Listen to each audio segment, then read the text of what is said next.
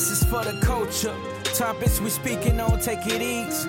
Breaking down barriers, building bridges of need. Father, stretch your hands to youth out of your reach. This the Mecca, Gordon's lecture is glowing up to their seats. Let's begin upon the topic.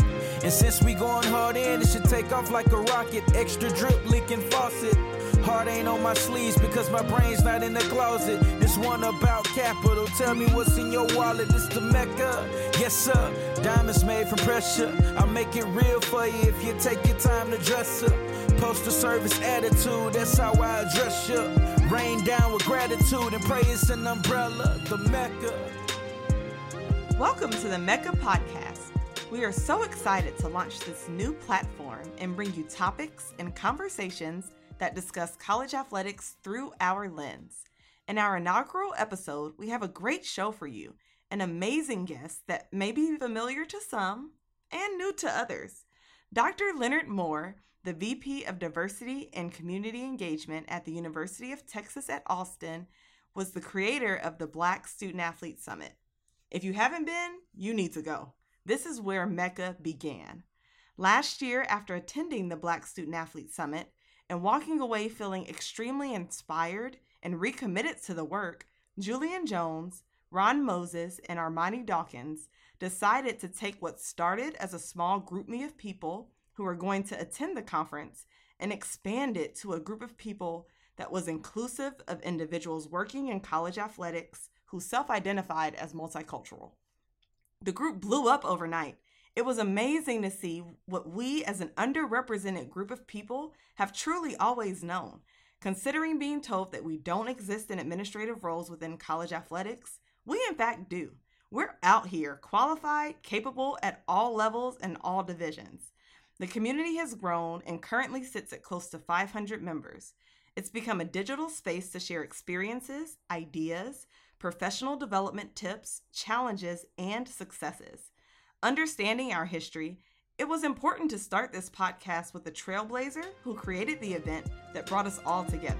Stay tuned for one on one with Dr. Leonard Moore.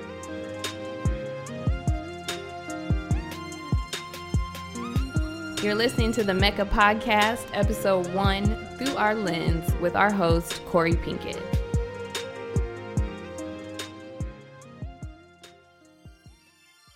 Looking for something to read? Mecca has you covered. Here are some suggested books from our group The Power of Who by Bob Beaudine, Year of Yes by Shonda Rhimes, and Black Privilege by Charlemagne the God.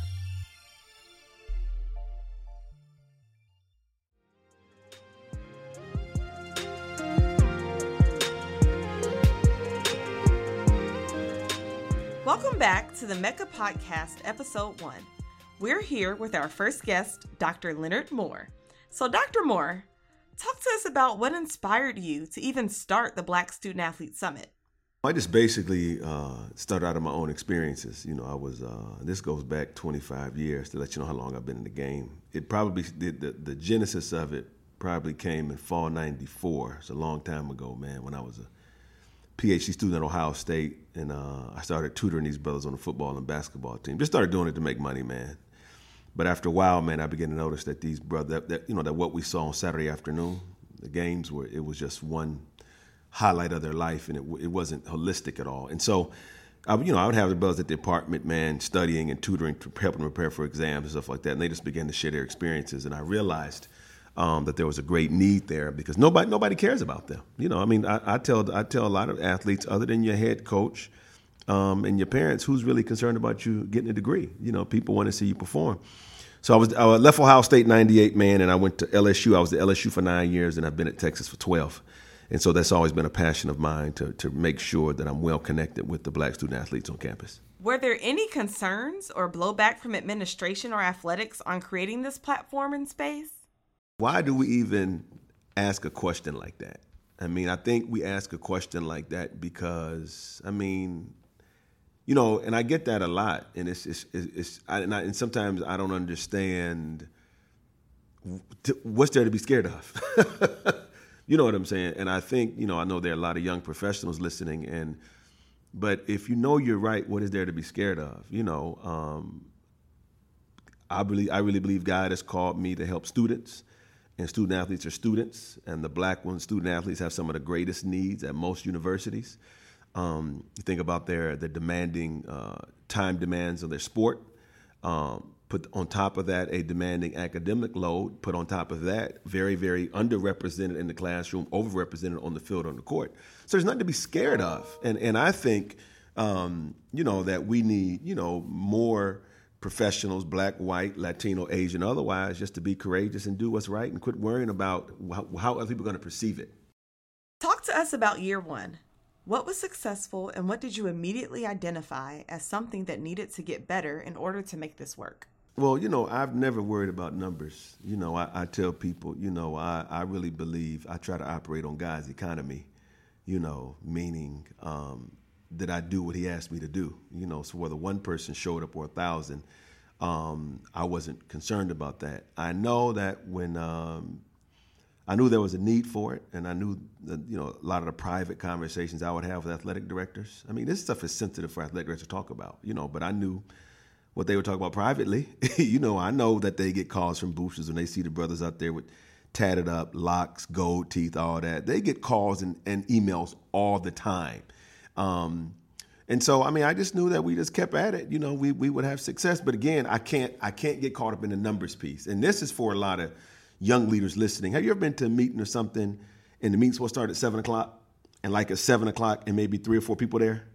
And the leader will say, well, we're to give, we're going to uh, start in about 10 minutes, give more people time to come. My feeling is when you do that, you've just disrespected the people who came there on time. And so for me, man, it, it's just all about putting out a good product with good content. And, you know, I, I wasn't worried all about people coming. Now, after five years of hosting the summit, discuss what you've seen from a growth and impact standpoint. Well, there's a lot of interest, you know, and I, and I often remind people that everything that's big is not healthy. Some things are big because they're swollen, all right? And so for me, it's not about having 400 people like we had this year. It's about, you know, having the right people in the room. And that doesn't, I don't need university presidents. I don't need athletic directors. You know, I need people, man, who really engage with the black student athlete on a day to day basis. So even the, the, the, the intern fresh out of undergrad making $28,000 a year who's working in the academic center, that woman can have a lot of impact on young men and women just from encouraging them on a daily basis. So um, that's just the way I look at it. With that being said, what makes the summit a success for you? the content. I mean, I really like the content that that we're putting out. I really like to see the large number of uh, women that are involved, not only presenting. You got more people now researching the experiences of Black women in athletics. That's powerful. But what's powerful to me, man, is when you meet um, people who've been coming to the conference for the last five years, and they're getting, you know, they're getting promoted. They're getting, you know, positions with more responsibility. And so for me, man, the whole goal was to play long ball. You know what I mean? I think our first conference was 2015, 2016, something like that. Um, I think what you'll see 10 years from now is that, you know, we take those group pictures every year and there's a reason we do it. Um, I think 10 years from now, you'll look up and you'll see, we'll be able to look through some of those photographs and be like, these are the people who changed the face of college athletics. When we come back, we will discuss the future of the summit with Dr. Moore. You're listening to the Mecca Podcast, episode one, Through Our Lens, with our host, Corey Pinkett. For those of you seeking to grow professionally, consider adding these books to your must read list The Five Dysfunctions of a Team by Patrick Lencioni, The Difference Maker by John Maxwell, Crucial Conversations Tools to Talking When Stakes Are High by Al Switzler, Joseph Grenny, and Ron McMillan, The Way of the Shepherd Seven Ancient Secrets to Managing Productive People by Dr. Kevin Leman and Bill Pentak, and The Culture Code The Secrets of Highly Successful Groups by Daniel Coyle.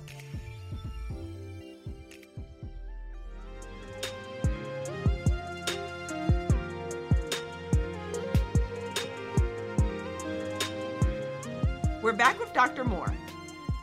So now that you've completed year five of the summit, where do you see it going in the next five years? And in addition to that, what would you change, keep the same, or add to make the experience even better?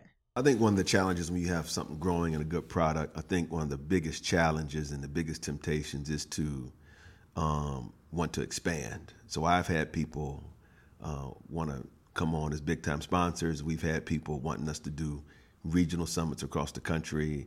I've had people say, "Well, Leonard, you need to do this to get more athletic directors there." No, we're going to make we're going to be true to our audience. You know what I mean? And and and here's a good analogy. There was a story about a singing group, a rock and roll group in the 1970s. You know, they every city they went to sold out crowds and all that because they spoke to the audience. But they were convinced that if they just changed up their music, they could attract more people. And so they changed up their music, didn't attract more people, and they lost their audience. And so what I tell people all the time is just speak to your audience. You know what I mean? We spend too much time trying to adjust our message, trying to get people involved who aren't even interested. You know what I mean? So um, we just got to stay true to our core and true to our true, true to our base and our audience. For those individuals who have never attended the summit before or don't know about it, what would be your pitch to get them interested? It's an it's a niche audience. I mean, you know, we're gonna talk about the black student athlete for about three days. you know, and for those of us who are passionate about it, those of us who, who look at this work as a ministry, it is uh, it's probably the greatest three days of our professional on our professional calendar. Um, but I would say, you know, if this is not the place for you to come and shine, it's not the place for you to come and try to build a platform, it's not the place for you to come and try to um, market your business. I think it's a place for you to come and check your ego at the door. I mean, if you notice, you know, we on our name tags we don't put doctor anybody. You know, we you know we just try to operate on a first name basis. Um, but I think if the, if you're really passionate about this, and I think you'll you'll enjoy it. So, Dr. Moore, when starting this, did you ever think that the summit would have this much of an influence on people of color working in college athletics? Furthermore, did you ever think that a group like Mecca would form and eventually start a podcast to help further the conversation on the importance of diversity and inclusion in college athletics? I knew it had the potential to be influential because, you know, I would talk to a lot of, um, you know, black folks who work in athletic departments across the country but they were like a unicorn. You know, they would see stuff, but they would have nobody to vent to. You know what I mean? So they got to go home and talking to their spouse or whatever about what they would, you know, what they what they saw. And I remember when we started the first year, you know, got so many emails and people come to the conference saying, "I knew I wasn't the only one thinking about this stuff." You know, you know what I mean? And so I think what we've developed, and I think what you all have developed, is kind of a group out of it. Um, but the challenge for the group, man, and, and, if, and if, if y'all can hear me on this, the challenge for the group is not about just getting titles, getting promoted. You know, are you interested in doing the work? Because some people like groups because it gives them uh, a platform, it gives them some position. And so, you know, I, am not, I don't know much about the group, but the person leading the group needs to be the most courageous. You know, the person leading the group needs to you know, talk about what the issues are. And, and, and let me push back on one thing. You know, we, we like to talk, we, we like to use the phrase people of color a lot. Um, but I think when we use that phrase, we diminish uh, different people's experiences. You know, I think the, the, the Latino experience in college athletics is totally different than the black experience in college athletics. You know what I mean? I think even even even deeper. Um, I saw at the conference this year some of the issues some of our students from the continent have is you know are different. So when we say people of color, we, we love to have this big tent. You know what I mean? But I think when you look at college athletics in 2019, the African American athlete is the is is the bell cow, for lack of a better phrase. The African American athlete is the economic engine. You know, so I would really like to see this group really focus in on the African American experience. Have a question for our host or our guest of the Mecca Podcast? Send us an email to meccapodcast at gmail.com. That's M E C A podcast at gmail.com. Or you can submit it via Twitter. The handle is at Mecca Podcast.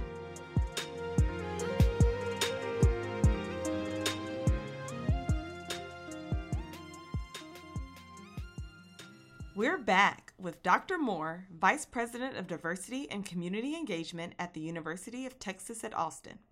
It's now time for questions from Mecca. So, Dr. Moore, what inspires you to continue doing the work that you do? I tell people, man, it's, it is amazing what can get done when you check your ego at the door and you don't worry about who gets the credit. I mean, for me, what inspires me every day, I really believe you know, coming out of high school with a 1.6 GPA and Jackson State giving me an opportunity to make something myself and, and, and, managing to get a PhD at 26. I've been a professor 22 years. Um, for me, man, is seeing students graduate with options. You know, I mean, gr- graduation. I mean that that bar is so low. I mean, I hear coaches say, "Well, if you come here, you're gonna graduate." Well, that's it.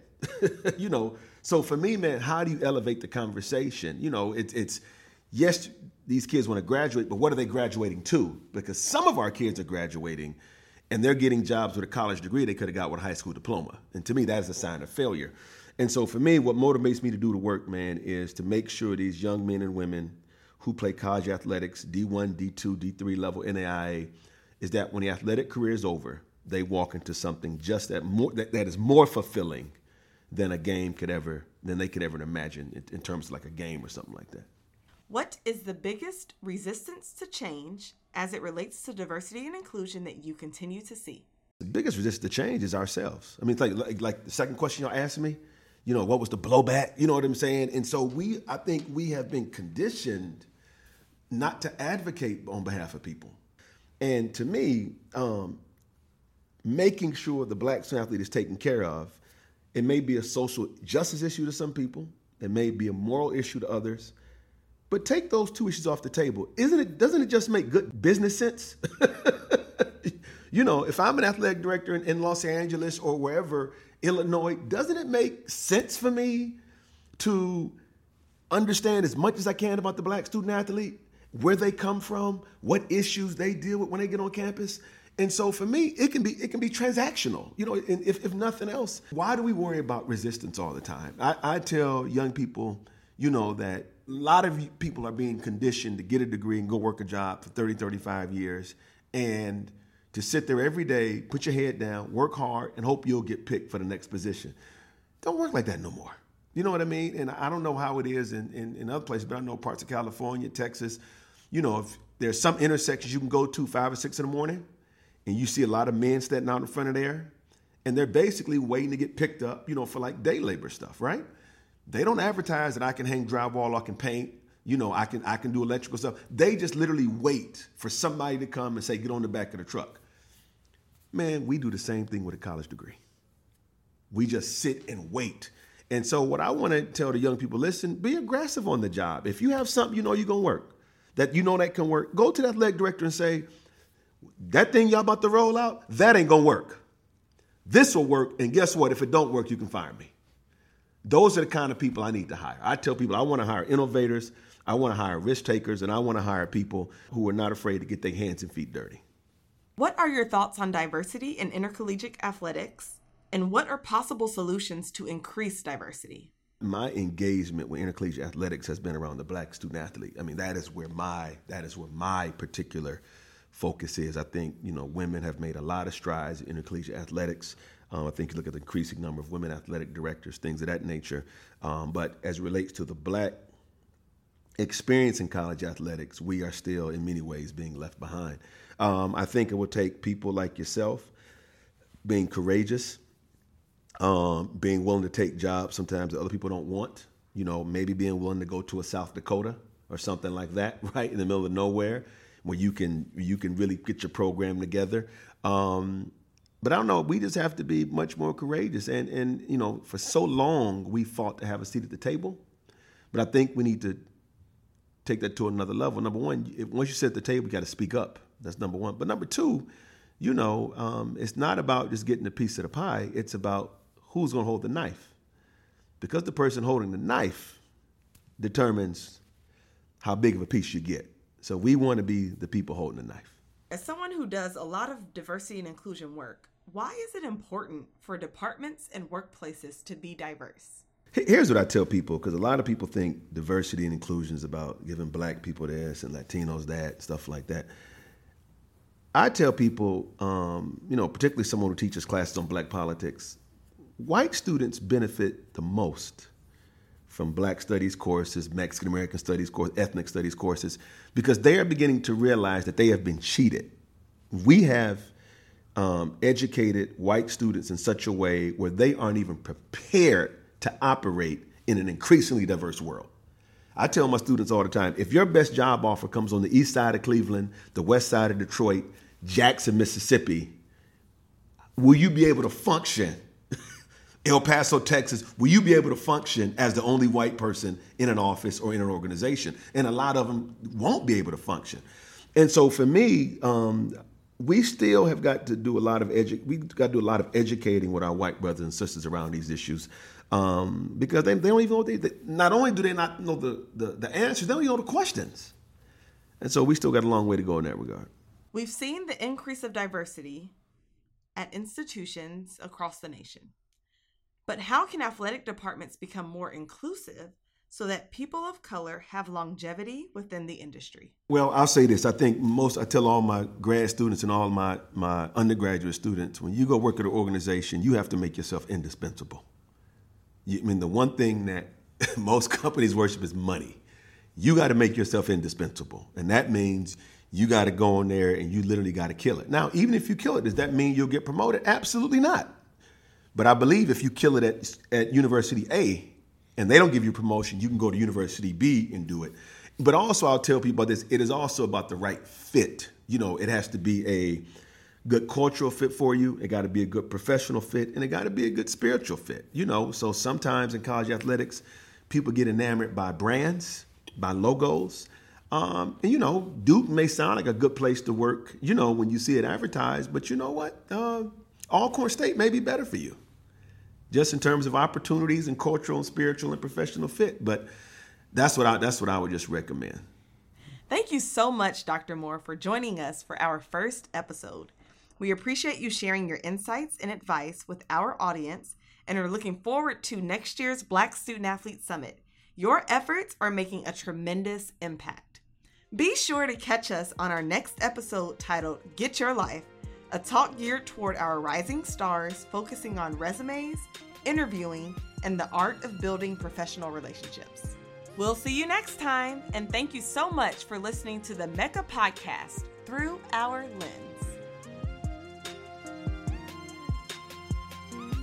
The music for this episode of the Mecca Podcast was brought to you in part by Truth Gordon and the My Crown Music Group.